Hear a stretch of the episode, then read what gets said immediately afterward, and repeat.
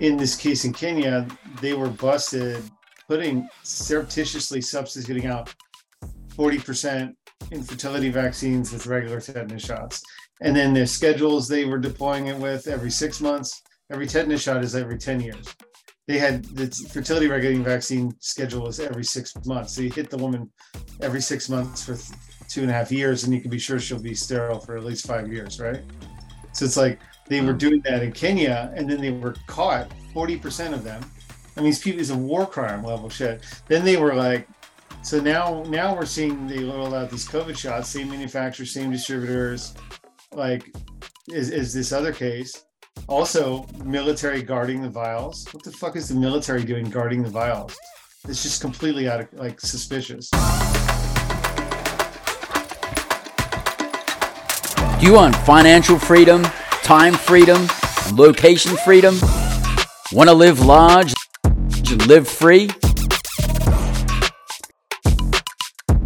Then come with me.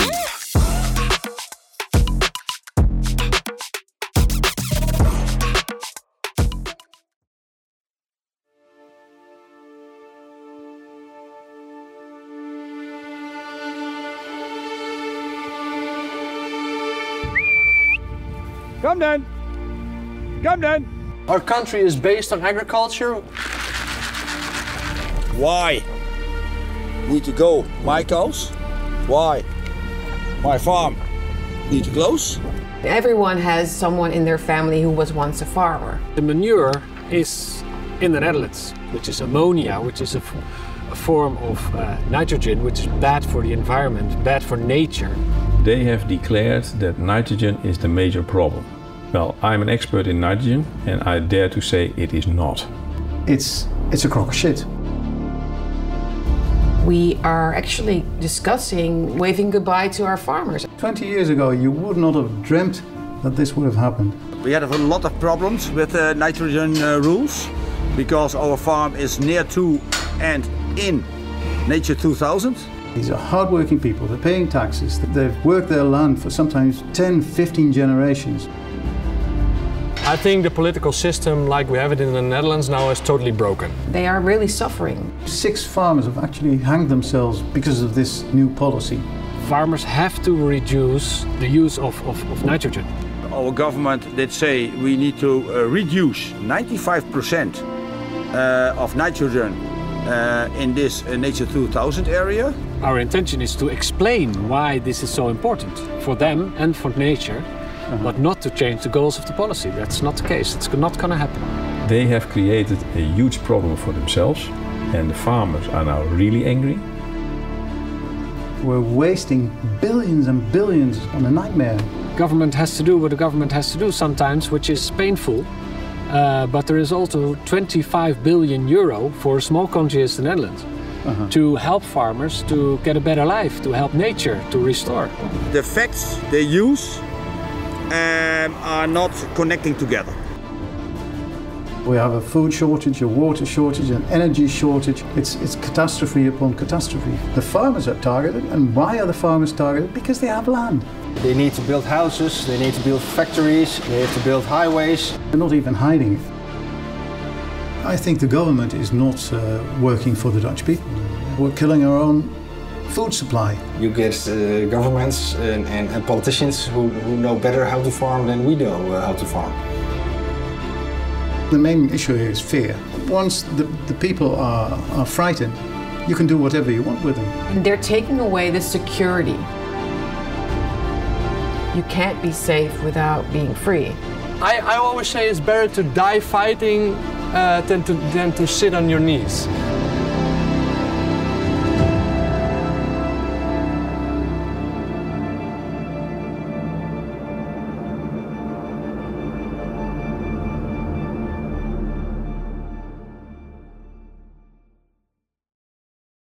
Welcome back to another episode of Freedom Hack Radio. I'm your host, Bryce Robertson. And today, my friends, we have a special guest back again for round two, Mr. James Patrick, the producer of Planet Lockdown, the awesome documentary that showed us the real truth of what was really happening behind the scenes while all this COVID stuff was being rolled out. And uh, I know there's been a lot of things that have actually been happening between now and last time we spoke. And I'm really excited to dig into that with you, James. James, welcome to Freedom Hack Radio again. Hi, thanks for having me again. So, a place I always love to start. What's giving you the most gratitude today, brother? Um, I guess, let's see, uh, having a beautiful sunny day and uh, yeah, being in a nice area and um, lots of lots of projects to take care of, even if yeah. some are about crazy topics. Beautiful. Yeah, I know a lot of this is crazy topics, um, but they're important things to talk about. Mm-hmm. And so, one of the things that I really noticed um, being an Australian and traveling all over the world and now living in the States is that for most of the world, we actually, when when the news comes on, and I, I don't necessarily think the news is the best source of information, but when the news comes on, we actually um, see some local news, maybe some state news, and some federal news, and then we see some international news. And so when I grew up in Australia, I was seeing tons of the things that were happening in Europe, a lot of the things that were happening in the UK. Um, when I was in the UK, I was hearing about things that were happening in America and, and, and in Australia and in Africa and different places in the world. And it seems like most countries outside of America share what's happening all over the world on their news. But then I come to America and it's very, it's very like microed down on the only information that we actually hear here on the news. And again, I don't think it's the most accurate information is information that relates to what America is doing in the world. So the only international news we really hear about is um, you know, is the military doing some kind of peacekeeping somewhere else, or is there some kind of um, war, or is there a debate with other politicians or a battle yeah. with other countries? We don't really hear independently what's happening in France, what's happening in Holland, what's happening in the UK, what's happening in Australia. And the interesting thing is, you know very well because you've actually been studying this and interviewing people and traveling all over the world, uncovering all of this information. There is so much happening all over the world right now. I mean, you know, we just recently had some bank failures here in the States and I've been talking about this for quite a long time because there's been about 100 and maybe 120 uh, bank runs in history. And about 20 of those have happened in the last few years. There's tons of this kind of stuff that's already happening in other countries. We don't hear about it here in America unless we've got people like you that are sharing things with us, that are going out and researching it, or unless we're independently going out and looking for it.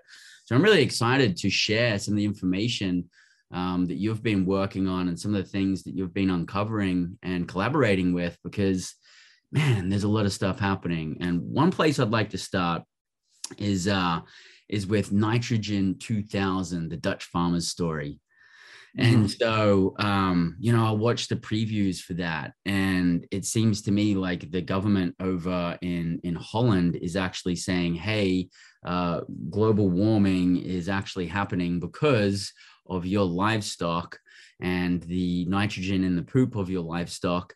And so we have to close down your farms and basically claim your land because you're bad people, you know? And it's just kind of like mind boggling to me. But what, what's really happening with all of this over there in, in Holland? Well, it, the argument they're making isn't uh, global warming related. I think that's why there's kind of an opportunity here to explode this myth. Because um, what they're everyone's they're really arguing that nitrogen is pollution, which is which is like 78% of the air and it's the main uh, ingredient in fertilizer. It's like the three macronutrients of fertilizer are, are nitrogen, potassium, phosphate.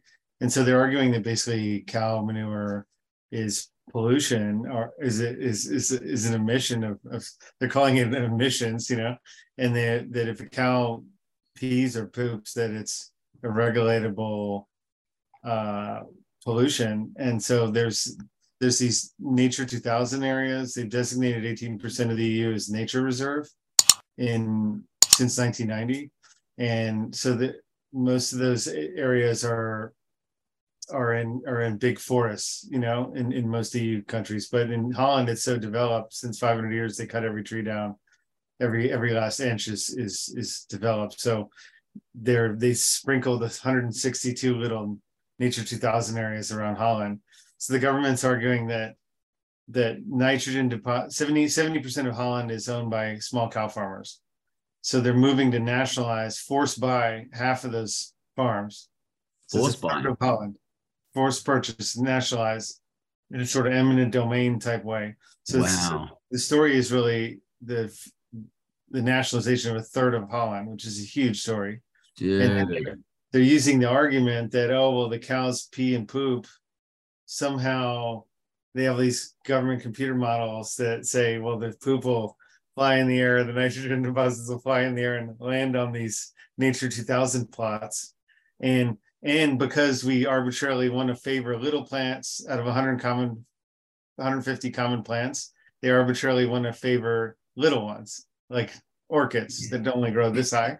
So they're arguing if this nitrogen flies in the air and settles there, which is a false assumption of these models, then nettles will grow high, give shade to the orchids, and then uh, for biodiversity argument, we have to bankrupt all these Dutch cow farmers because I mean the, the whole argument. It took me a week to figure out what was the argument, and it was like so absurd. I was like, "You got to be kidding me that this is this is the argument they're making, which is completely frivolous to nationalize a third of the country and screw out all their their cow farmers, which is such a quintessential Dutch icon of Holland, like the the Gouda, the clogs, the big Dude. Dutch with the cheese and milking the cows and stuff. I was in Holland in like 2019. I've actually been there a few times, and uh, dude, it's beautiful. They've got all these like awesome waterways and uh, all these little cottages, and uh, they've got little sheep and cows, and it's like it's like all these beautiful little farms with all these beautiful flowers growing, and it's it's one of the most like luscious and abundant little areas, and it's it's beautiful. And I understand. Um, you know western europe is a busy area it's kind of like if you look at america the the whole western europe section is probably like you know the southern california or something. It's like where most of the people live. It's pretty like real estate is i suppose um, an admirable uh, commodity there right? So i could see why the powers that be would want to try and claim this land to use it for whatever they want to.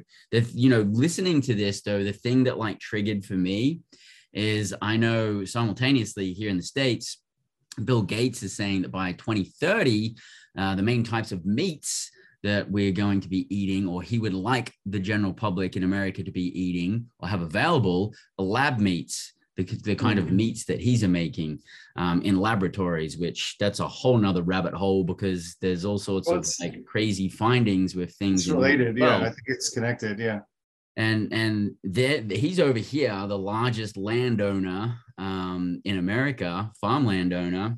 Mm-hmm. And uh, I mean, I just can't help but like correlate the two, right? It's it's almost like it's all working towards the same desired conclusion to to take all of this land from farmers like all over the world. No, no, there's stuff happening in Germany as well. And um, I mean, what are your thoughts on all this? Yeah, there it, it does appear to be reconnected. I mean, or connected. There's there's basically a third of Holland getting or attempting to be nationalized, and that's a, the way this scheme is working. Is is half a dozen NGOs that that some oligarchs are controlling. They get the government to pay for the budget of the NGOs, and they lobby for this policy to nationalize the land. And then they got the government of the people to pay for a 25 billion euro fund to then buy out the land and then the, the NGOs become custodians of the land after that, and in many cases put cows back on the land. So these pricks don't have to put a dollar down or a euro down, and they get total control of the of the land, and it's a really clever scheme. So, you know, also things in the background in this story are like, you know, like you said, the Gates buying the land. There's hundreds of uh, I don't get into this stuff in the film, but but there's been hundreds of arsons of food processing plants in the U.S. and Europe um, the last since 2000. There's been um, BlackRock and Vanguard have been buying heavily into the food industry the last couple years, last three years.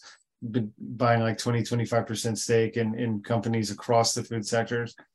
So it, it, it just looks like, I think there's two things going on with the story. One is the re- somehow they're restructuring the food system, maybe Mhm. hostile takeover, arsoning existing com- companies, maybe force buying them at less, and then changing their operations around. I mean, it, I'm just guessing here, but it's just like when you see all these huge things happen in the same sector in the same period, you gotta wonder if if those are.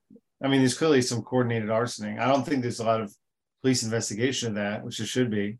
There's a there's another red flag that went off for me. So before I was saying there's the Bill Gates saying, hey, um, by 2030, we um, the main type of meats that people will be eating in America is laboratory meat. Yeah, this And, uh, impossible shit. I mean, I went to Which interestingly, he actually owns on that side the the laboratory meat. So that's interesting. And who knows what they're putting in that. But simultaneously, while that's happening on this side, the World Economic Forum is saying by 2030, you will own nothing and be happy. And both of these things seem like they're they're playing there. Um, like that whole you'll own nothing and be happy. They've got, I've seen big forces behind the scenes buying up real estate um, here in the States, buying up single family homes, buying up apartments.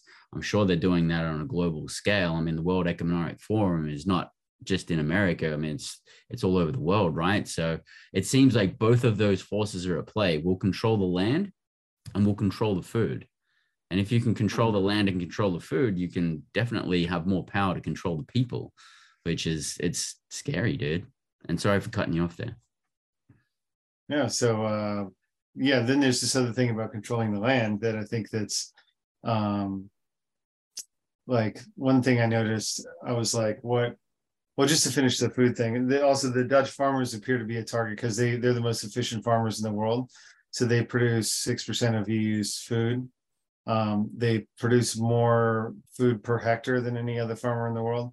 So kneecapping them number one is they're very sovereign, and number two is they're they're they're very efficient. So if you want to digitize, robotize the industry, which is what these uh, big private asset companies are doing with the food sector now that they're buying into it, I think that that fits in with that. And then their um, other thing is controlling the land. So I, I noticed I was watching all these. Because the typical argument we hear against cows is like the bur- burps and the farts that oh the methane is so bad and these evil cows have this burps and farts and it's just like totally ridiculous. So so I was like, then I was watching some videos, some anti-cow videos. There was one from PBS I was watching, and they were like, see, I, they were like, oh, you know, 25% of global land cover is used to graze livestock. And I was like, hold on a minute, like, are they are they creating all these different arguments in the public mind, like the methane and now in Holland nitrogen, and then they say runoff. The press is cooking up all these anti-cow ideas and, and fostering them in people's minds. Like, are they building enough public support against cows that the people agree to really throwing all these ranchers around the world off their land and, and getting control of that land? Is it is it a propaganda to seize land? You know, is it It's not like- just happening with livestock; it's happening with um, you know people harvesting vegetables and crops. And uh, I think what was it, Nebraska? I think two years ago we were seeing all the videos of the Nebraska farmers that are saying, "Well, yeah, we just got we got told that we're going to get paid double uh, what we normally get paid to harvest our crops to slay them now." And then now there's like wheat problems, and that's where a lot of the wheat comes from and it's it's it's like um, it looks like it's being attacked on all angles from you know our our vegetables our our grains our livestock like our food man our water our land like all of the basic things that uh, we really if you go back in history these were the basic things that man had to to survive on you know Yeah. Yeah, the natural resources. Like I think Kissinger once said, he's like, get your get control of the food, you control the people. If you control the energy, you can control whole continents. And EU controls the money, controls the world. So that's what we're gearing up for is this central bank digital currency thing coming out later this year. yeah Right. And so I know, um, you know, I, the this documentary Nitro 2000. You actually had Nitrogen 2000. You had an amazing scientists on there that are just like, hey, I specialize in nitrogen. This is bullshit. This like what they're saying is just absolute, complete, utter absurdity. Um, and that's a really awesome thing about your documentaries is that you bring facts and data to the table to actually show um, how wild some of these scenarios are.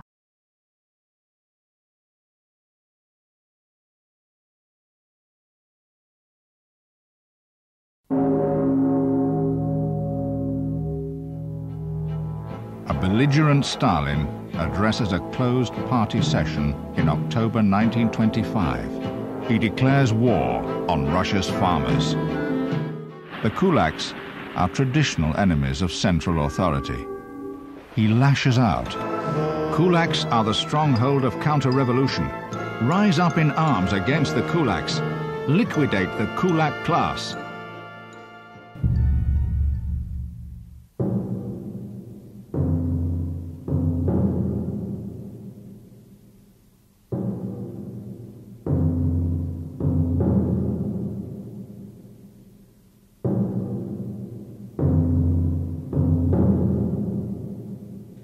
Netherlands is one of many nations that's been taking measures to reduce its nitrogen pollution, and a number of farms may have to be closed down. In order to restore nature, we have to reduce the number of animals in the Netherlands. Part of the Dutch plan is to buy out farms, which are uh, being seen as being uh, pollutant. Lots of questions about their future. So they want some answers from the government. What will happen to us? Environmental groups have said more reductions, more cattle has to disappear. They are using the narrative of nitrogen to, to get rid of us. But um, actually we're doing a very important part. We're feeding the Netherlands, we're feeding a big part of Europe. The population is rising, so consumption is rising, but we want to cut production. This is very unlogical. What if people just were encouraged to eat less meat or to, you know, eat less dairy? They're taking away the security. And of course, they have all these ideas about where we could get our food from in the future, but this is not at all reassuring. Bill Gates and big names in Hollywood are pushing to eat bugs as a way to prevent climate change. Bugs are high in protein and could replace the high intake of beef, chicken, and pork. Critics against eating meat say raising these animals is adding to pollution. And as the world tries to cut back on pollutants to save the planet, people's source of food could be affected. The intention sounds so great. Everybody wants to save the planet, save the earth. Great, great, great. It's just like praise, praise God. Praising God is always great. But if you look at the consequences, it just means you make everything so much expensive that you create uh, abject poverty for you uh, destroy the, the middle class, you make the lower class even poorer, and you only have a small elite in their networks. Ministers en mensen van grote natuurorganisaties, zoals Greenpeace, de Vogelbescherming en Natuurmonumenten, gaan er praten over de stikstofplannen. Het probleem wordt alleen maar erger. Dus je moet gewoon nu wat doen. Boze boeren die op verschillende plaatsen in het land protesteren.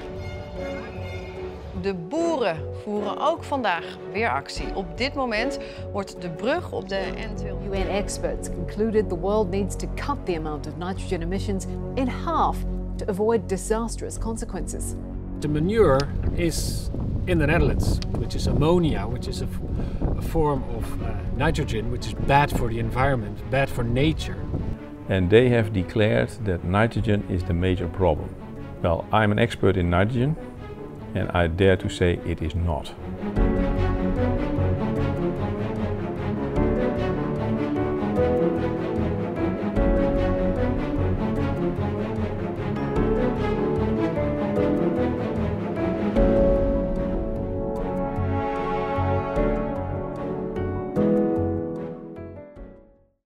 So one of the things that we saw in the beginning of the trailer for Nitrogen 2000 is um, the way that Stalin was actually um, doing what he was doing back. This is way back in the heyday, and it kind of seems pretty similar to what's happening here now in today's environment in the Dutch farming issue here. So, do you want to speak to that?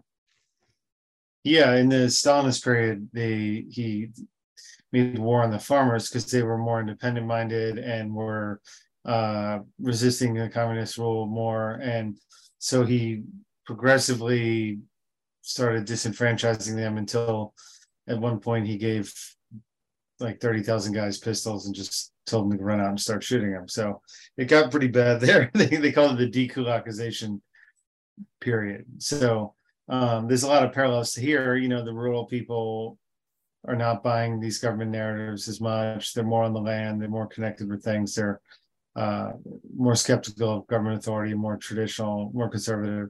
So eliminating these people is kind of a priority if your push is to have a, a, a more powerful state. And by and large, you know, the city, they're less propagandized by the media. The city people in Holland, if you go to Holland now and talk to them about all this, the city people are are are more sympathetic to the government propaganda. They're just exposed to more of it. Um, they'll say, "Oh, so, oh, there's two sides to this. You know, nitrogen could be pollution."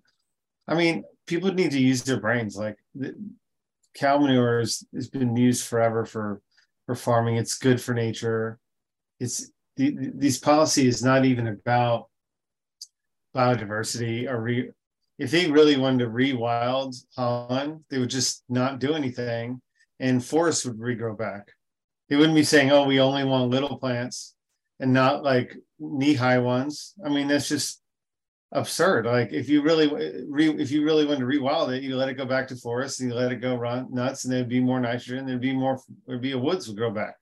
They don't want that. They want to preserve the farm field, but just under NGO government control, really some oligarchical control, and not some independent little farmer. So and this is human nature. I mean, this is like planet Earth. This is what God created: uh, animals and trees and plants. I mean, obviously they're not bad things um, it's just total like extortion. And uh, the interesting thing is when you were saying that the city people are kind of saying, well, you know, we're 50 50 on it, it's perfectly in today's environment. Most people live a busy life where they don't have enough time to research things because they're they're hurrying up and having their microwave meals to go to freaking work and come back and take care of the kids and then you know listen to some news on the radio listen to some news here and there and then we hear things in like five different places all coming from like the same media force and we're like whoa i've heard that five times now. It must be true. I'm not going to look into it. I'm not going to do any research to it and i'm going to base my opinion off what i'm hearing what everybody else is saying.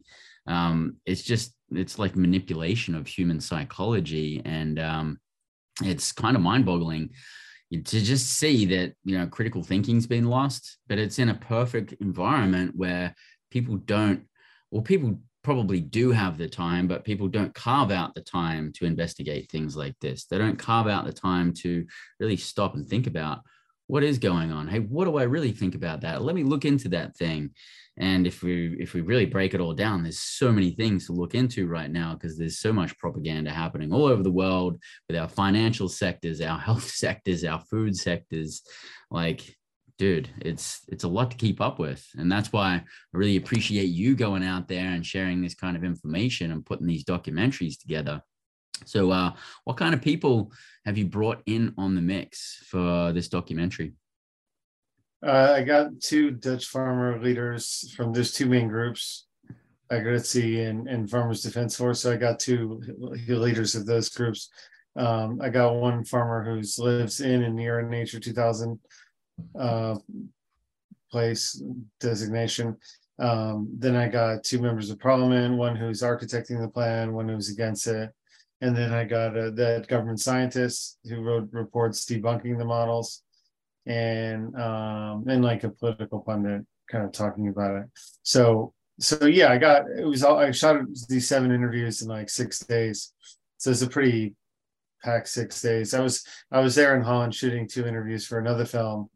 And then got in touch with the farmers groups to to just i was like just hey i'll do a few interviews and put them out there to help them out but then um when i got there it was like such a big story i was like oh i need to report more on this because this is there was upside down Dutch flags hanging everywhere as a maritime sign of a vessel in distress. So they're saying the nation's in distress. And then um, there's every third farm had protester signs on it. So I was like, this is a huge story. What's going on here? And then got into it and did these two interviews I mentioned, and then just that led to more and more, and just made a whole film out of it. It was just driving around Holland did seven nine interviews in six days.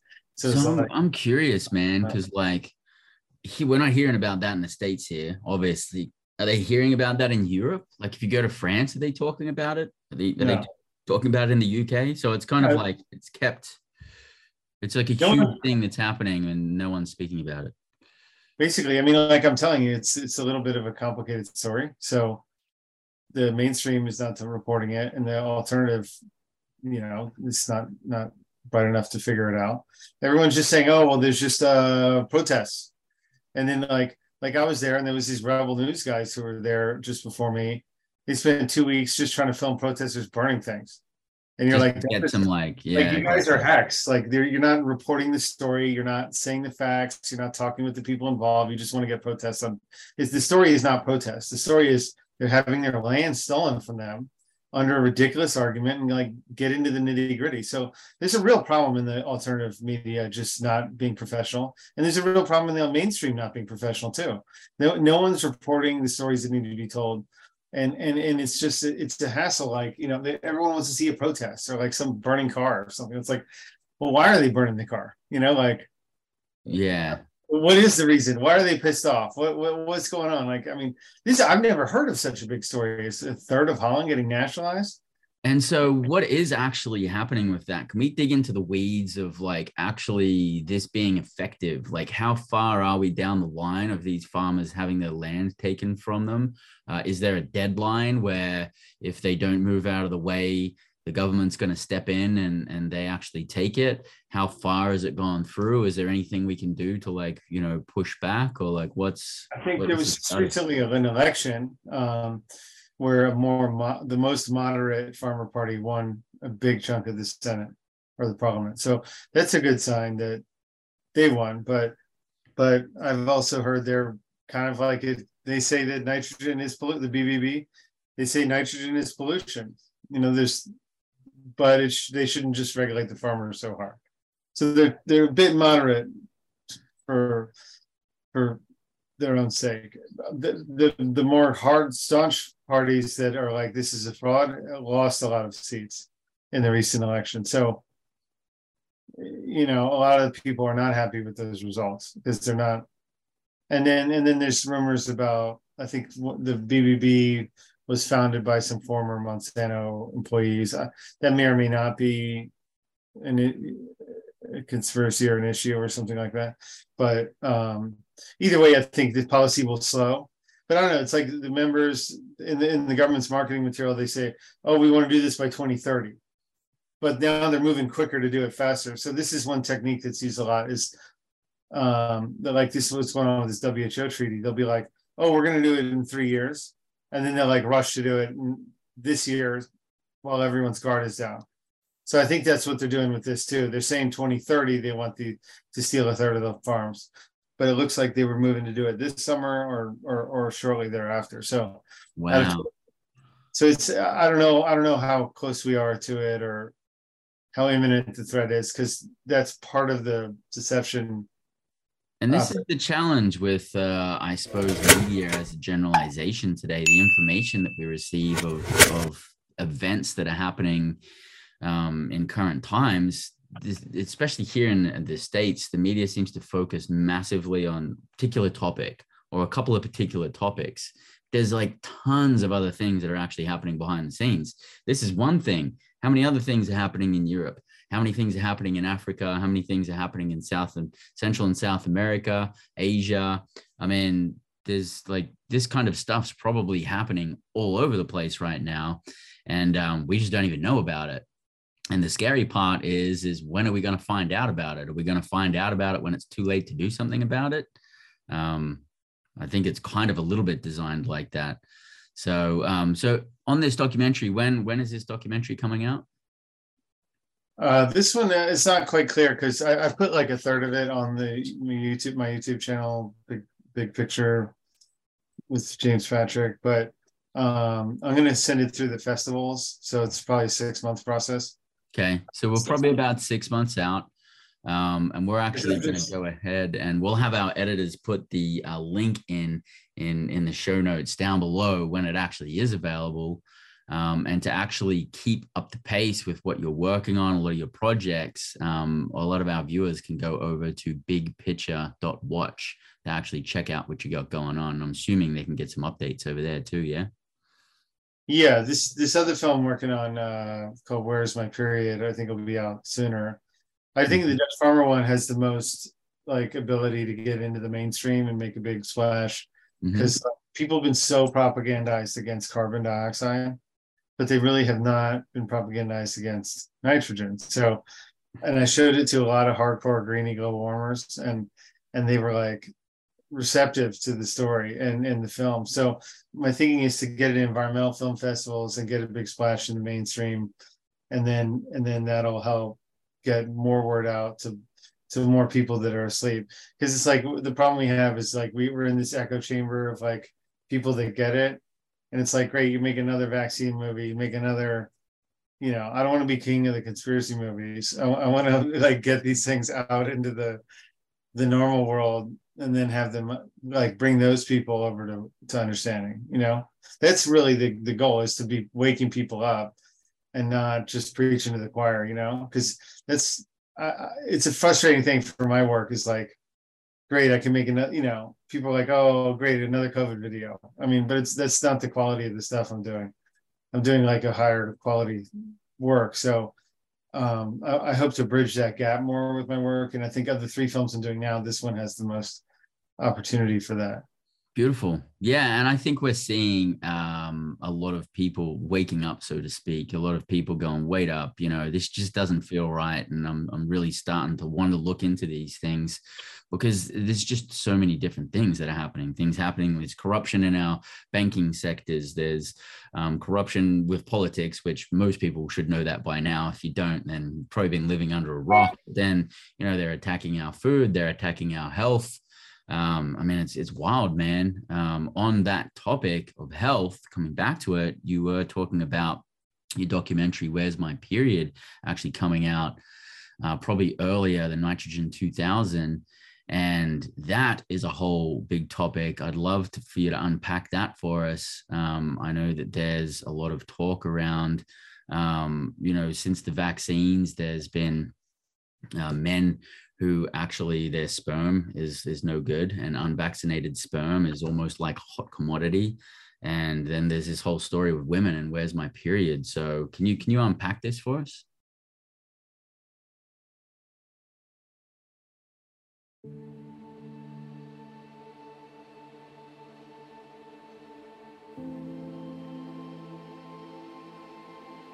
I get vaccinated last year and then I had uh, menstrual trouble, a lot of uh, bleeding.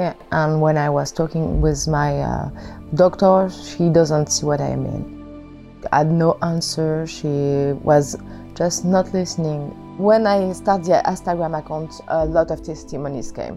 Instagram account went uh, to be bigger and bigger. It was very quick, and I had, uh, I think, 4,000 and a half testimonies in four months. And then I went to the French Senate with uh, my uh, lawyer, Di- Diane Protat. We have put into light uh, the problem that suffered lots of women. This is something that is natural. When you have a contract, you are liable for what you sell. Uh, in this contract that we have with the European Union, well, this liability doesn't exist. As a European uh, citizen, we have a right to transparency what we are facing today in France is uh, the assumption uh, by our government and by our uh, national health agencies that this product works. We know it's a lie. At first, you are afraid because your, your body is not working. And so you're saying, What is happening? What is wrong with me? Miscarriage, adenomia, early menopause, endometriosis, amenorrhea, menorrhagia, a lot are bleeding all the time, but a lot are not bleeding at all. The doctors say, oh, well, your period will not come back, you are menopause. When women develop heavy bleedings after the vaccination, they give to them this medication, Exacyl, but it doesn't work anymore. And the only solution that uh, the doctors give them is to go for hysterectomy.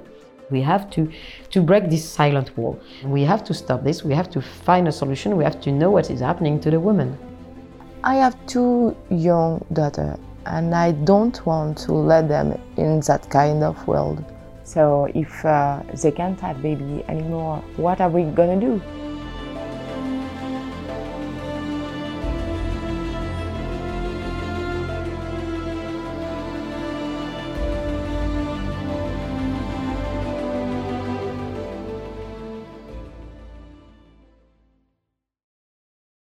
There's a group in France called mon cycle or Where's My Period, and they they it was a woman, a cabinet maker, an hour north of Paris, took the vaccine, and then uh, had massive hemorrhaging, not like heavy normal period, but like really hemorrhaging, couldn't leave the house, and then and then um, she's told by her gynecologist, "Oh, this is normal. You're a conspiracy theorist for connecting it with the shot," and so she made an Instagram page called mon cycle, and like now up to 10,000 uh, testimonies have come into her.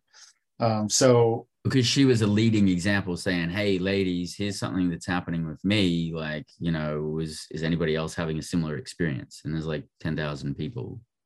Yeah. She had 4,500 in four months and then now it's up to 10,000, but after like a year, year and a half, but she's really, um, her, her, this is basically, I got two uh, French flight attendants who took the shot, and one had had to go through a full hysterectomy.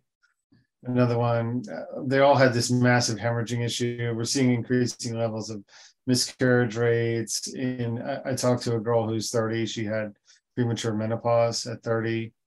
Uh, getting her doctors calling her conspiracy theorist for even connecting it to the vaccine. This other geneticist was like, "Oh, it's probably your genes." But maybe it could be the vaccine that did that. So they're being gaslit. And basically, I mean, there, there, there was one pharmacovigilance app in, in US called VSafe.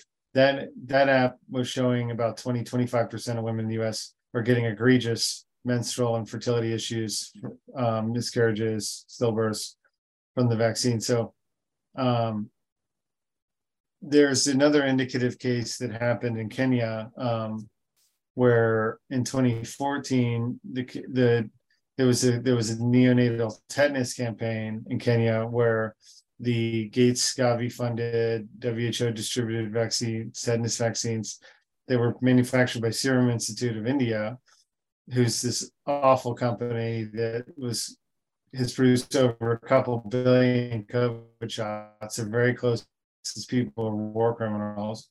They were caught red-handed deploying infertility regulating vaccines is the technical term they use, where they take the HCG compound. Uh, it's like a hormone, the most common important hormone for female pregnancy. And subsequent generations of these technologies are secretive.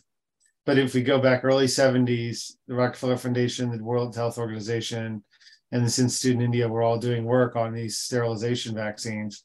They would have like a temporary sterilizing effect on the woman and they would take HCG and bind it with tetanus, give it a, in a vaccine with an adjuvant, and the woman will have an autoimmune response against tetanus and her own fertility hormone. So in this case in Kenya, they were busted putting surreptitiously substituting out 40% infertility vaccines with regular tetanus shots.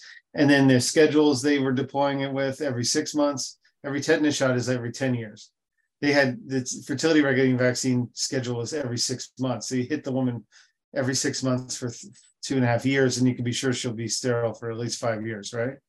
So it's like they were doing that in Kenya, and then they were caught. Forty percent of them.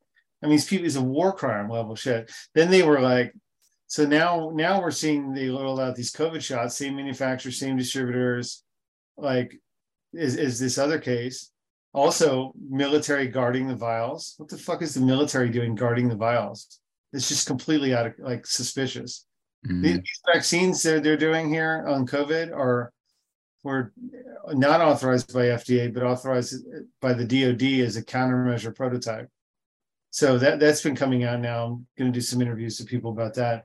But this whole FDA trial was a charade to get public support and they had military guarding the vials. And they're saying, just like in the Kenya case, they're saying the analysis analysis of the vials is illegal. Is the if if you, you are not allowed to see the ingredients of these COVID-19 vaccines are secret.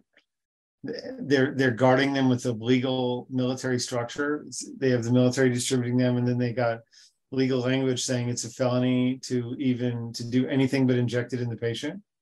So this should just raised a lot of suspicions for people as to the true contents and motivations for these vaccines, you know? Yeah, totally, man. And like, is there any studies that have been done yet that are actually tracking what's happening with like male sperm and tracking what's happening with the ability for women to actually have babies after, you know, having a shot? Is it, is it like, um, decreased after one shot? If there's multiple shots, does it make it worse? Like, do we have any like data on any of that yet? I don't know if it's like too soon. I mean, in studies. No, I mean they're just not doing it, or they're keeping it secret, or they're canceling programs.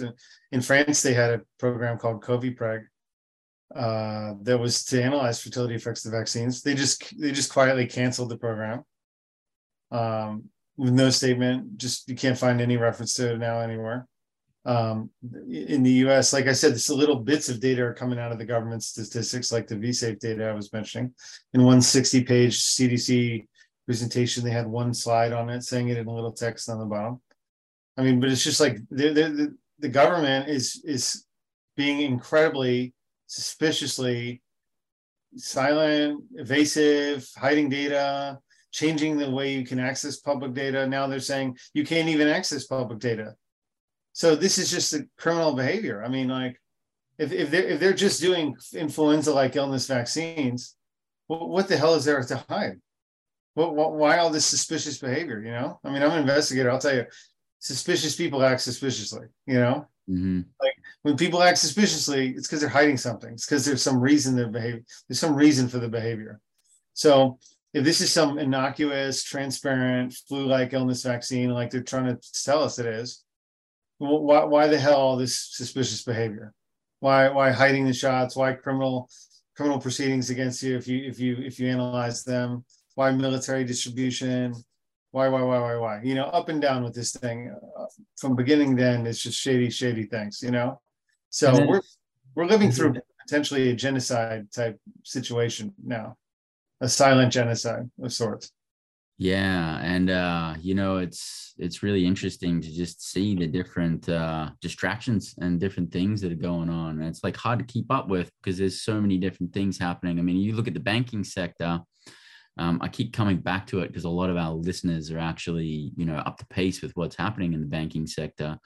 But there's so many things in the banking sector that if you and I did it, the general public did what um, these big banks and the and the Federal Reserve are doing we'd be in prison. There's like no way we'd be able to like do these things. Um, but it's all out in the open, it's all out in the public, and it's almost like I think from some of society is just accepting um, some of these like ways and just going, okay, it's what it is, and um, there, there doesn't really seem to be like tons of pushback. It's more like, okay, um, what we've got going on here is pretty wild. Um, how are we going to navigate through all of this? Um, given this wild environment. And uh, but then you know, there's it seems like there's politicians over in uh, Holland that are actually going, wait up, no, this is not cool. And I'm sure we're seeing that over here, but then that's also a very manipulated system too, with a lot of money backing it as well. And money will only go so far. But um, I mean, I think we're all waking up. And uh, when I say all, I think, you know, the people that need to wake up are going to wake up. And once enough people wake up to these things happening, changes are happening. See, I'm actually looking at this holistically.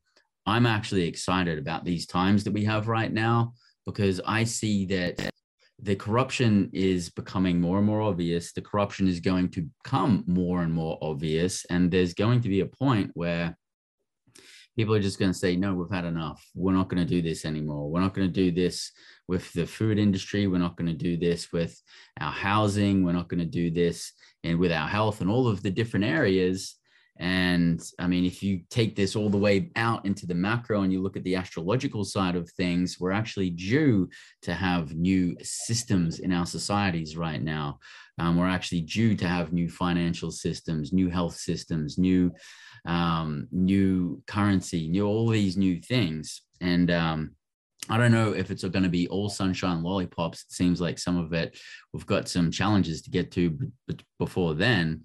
Um, but I'm definitely remaining optimistic that the more of these things that happen, the more people wake up, and um, and you're really doing a really good job at that. So um, thanks for being one of those pioneers to actually go out there and not only put this information together and put all of your time in there and, and collaborate this information in a compressed time frame, so busy people can check out a documentary and go, "Whoa, I didn't know that," and it's presented in a really logical manner by um, very um, qualified people to be able to speak on these topics. But in addition to that, you're also putting your money into it as well. And so I'm just going to say to our freedom hackers that are out there right now, if you guys want to donate and uh, to the cause of James's documentaries and all of the awesome work that he's doing. I'm wondering, James, where can people actually, um, you know, give a donation or, or, like help chip in and support these uh, these causes of bringing awesome information to the surface? Like I said, big picture to watch. There's a support our work button at the top. Yeah. Yeah. Beautiful. So that's bigpicture.watch. We're going to have a link down in the show notes below. And um, why did you start Big Picture what dot watch? What's happening on there, and what can people expect if they jump over there? Um, I just I, I did Planet Lockdown, and that was kind of a historical piece on that period, and then in the interview series, documentary and interview series. But then I just continued the interview series, continuing more films. So made this sort of umbrella brand name site that that I will put my work on, and then and then people if they have ideas to to to make films as well, they could they can propose them as well, and if I approve it, it'll a banner will go up there and and it can be funded as well. So the idea was kind of do a crowd crowd funded film journalism site. Beautiful. That's So- awesome. Yeah, from now on, I'll just be doing everything under that name. Yeah. Supporting independent research. You know, I think you touched on it before. Um, I suppose they call them reporters on the news, but they don't. They're not really reporters. Reporters used to go out there and they they'd investigate and they'd actually find out, hey, what's going on here, and they'd get to the bottom of it, and then they'd tell you what they think, and maybe they'd come back with a little bit of, I don't know what the conclusion is, but here's some information here and here's some information here. And uh, it seems like reporters now they've got a target. They have to go out and um, and report on the target. They've got uh, the delegated duties that have been given to them of certain topics that they have to share. So they're not really reporters. They're just um, they're just translating information that's already been given to them. And that's yeah, really press, press releases. Yeah, I mean, a lot of the news is the same. Have you seen those those news montages where they're all saying the same script? Yeah, yeah, they're, they're like literally verbatim saying the same thing on all these Yeah. different channels and even in different countries. They're saying like the same thing verbatim, and it's like, Yeah, yeah, it's you- crazy, huh? that's not a that's not a coincidence. Um, okay, so um, nitrogen 2000 that's probably coming out in about six months. Where's my period where you're actually uncovering some of the mysteries that are happening behind the scenes with women and infertility? Um, when do you think that documentary will be coming out on Big Picture Watch? I'm looking to have it finished by mid May, and then um, yeah, I, I- then we've got a separate sort of marketing idea for that, which I Yeah. don't to right now. Yeah, but we'll, but it'll be available. I think we're going to do different things, and then and then have it, and then I think have it for for pay for a few months, and then for free, something like that. Beautiful. So make sure to jump over to bigpicture.watch and look out for those uh, documentaries coming out over there. What else um, have you been working on? What other information has been very surprising to you? Anything like worth sharing? Yeah, I put out an interview on the transsexual issue just uh, last week. It was on. Um, I found a journalist, a feminist journalist named Jennifer Bilek, and she's has a, a blog, eleventh hour blog, and so she she was really looking at how it's kind of this intersection for transhumanism and transsexualism that that it's really the same thing.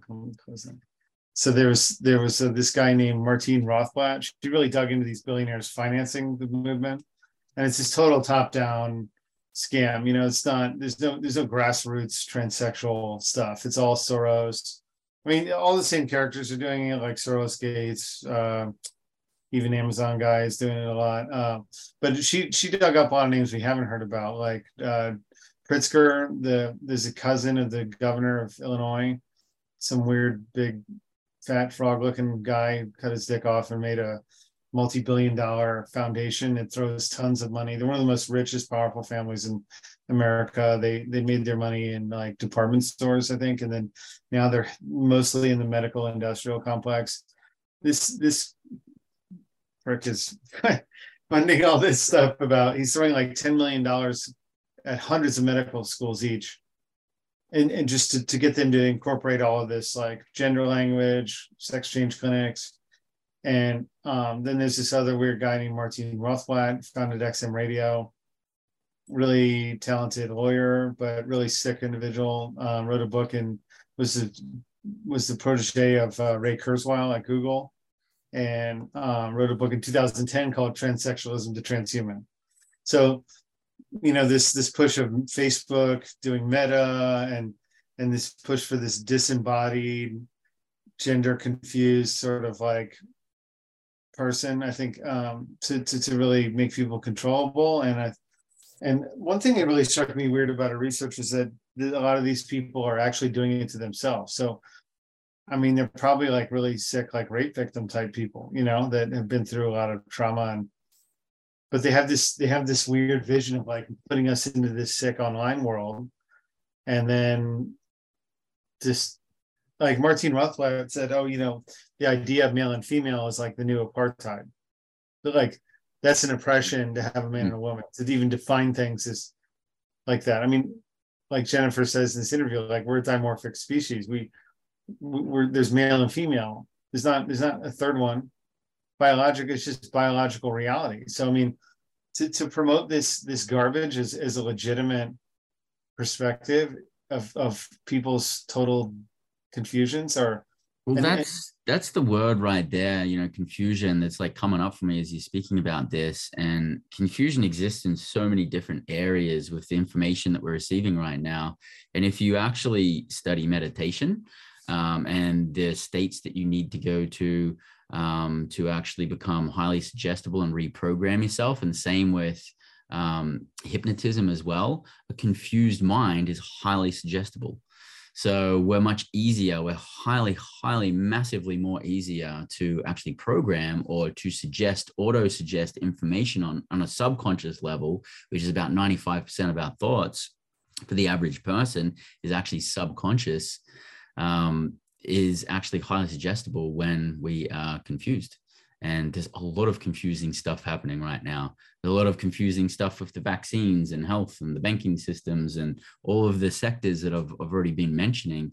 And it's even confusing to try and figure out what kind of food to eat. Because, like, you know, 100 years ago, we could go to the grocery store and where we get our vegetables and everything was just like real, you know?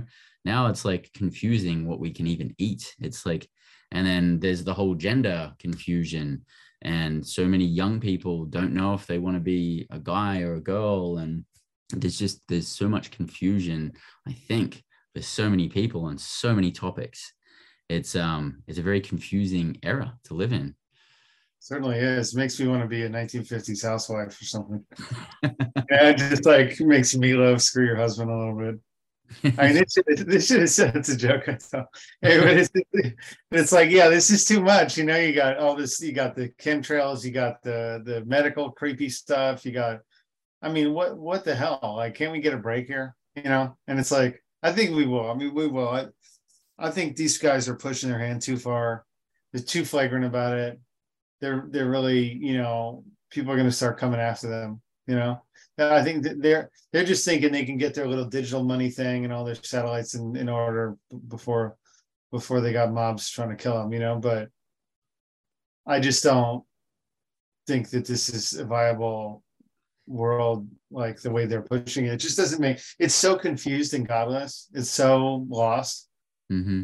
How would it work? I, I just don't understand how any of this would even is going to fly. You know. And if you look at things historically, um, and you know, also going back to the astrology of this, I mean, looking at one astrological factor, we're in a cycle right now of 250 years, which is called the revolutionary cycle. The last revolution was um, the Civil War here in America. And then before that, there was the French Revolution. You can go back and check the history on it. So we're actually due literally due for some kind of revolutionary experience to happen. If you look back at history, you look back at Rome, you look at all these different eras, there's a time where, um, you know, the, I suppose, the evil powers or whatever, they never end up being sustainable. It never ends up winning. Um, but a, the, but the big question is, is like, how bad does it have to get until the majority of people say no to these things? Because that's where most of our power lies. It's it's not in protesting. It's not in you know lighting up buildings or doing like crazy stuff. Yes, there's things to be done politically. Yes, there's things to be done in different areas.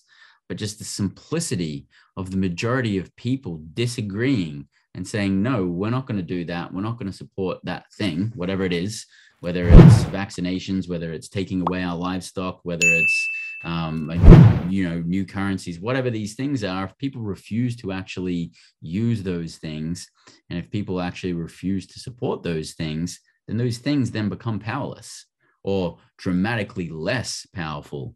And um, I think that's the real, real power that we have is the power of our decision making. And this is where all of your work comes in and all of the information you share. I mean, you're not telling people what to think. You're just providing information. People can make make their own um, you know, synopsis of what they think is going on. But you're sharing the information that the average person isn't seeing because there's powers that are being that are actually withholding this kind of information right now. Mm-hmm. Yeah. So, so, there's another interview uh, months ago with this French politician named Jean Lassalle so mm-hmm. he was just recently retired. He was member of parliament three times for 15 years, or member of Senate. Then he was uh, ran president three times, got 3% each time, which is really big there. And then he took the vaccine, got injured, had four heart surgeries, and now he's pissed off and he's he's accusing a third Senate and Macron of faking their. So it's a pretty big story. Wow. Wow, yeah, there's so much to cover, man. Um, I really appreciate all the work you're doing out there. Um, I hope that a lot of our freedom hackers are going to jump over to bigpicture.watch, actually check out what it is that you're doing over there. And if they feel compelled to support you and actually donate and um, support this, because it obviously takes money to travel to these places and record these interviews and do all of the editing and have all of the team that we need to um, to put these kinds of projects together. So yeah, I really, really appreciate everything that you're doing out there and um, pulling this information together in on the front lines. Again, one more time, people can go over and check you out over at bigpicture.watch. James, before we take off here, mate, is there any final words? Yeah, I'd, I'd say if, if any women or men for that matter are having uh, fertility issues, really, especially egregious, intense problems, um, and you're willing to go on camera, then email me at info at bigpicture.watch. Um, looking for more testimonies to illustrate the point. I know it takes a lot of bravery to do that, but um, if if it helps to to prevent this from happening again. So if you know anyone or you are you are you or experience something really egregious, please email me at info at bigpicture.watch. Thank you. Yeah. Beautiful. Thank you very much. And for all of our freedom hackers, until next week. This is Freedom Hack Radio. I'm your host, Bryce Robertson. Live large, live free. G'day, this is Bryce Robertson. I'm your host here at Freedom Hack Radio, and I truly, truly hope that you got a ton of value out of the episode that we just shared with you. And if you did, make sure to subscribe on your YouTube channel. Make sure to subscribe to your favorite podcasting platform. Hit the notification button so you can find out about the next episodes as they come out. Because if you haven't achieved financial time and location freedom, you really need to be dialed in here. So make sure to subscribe and follow us along as you grow on your path to financial, time, and location freedom here at Freedom Hack Radio.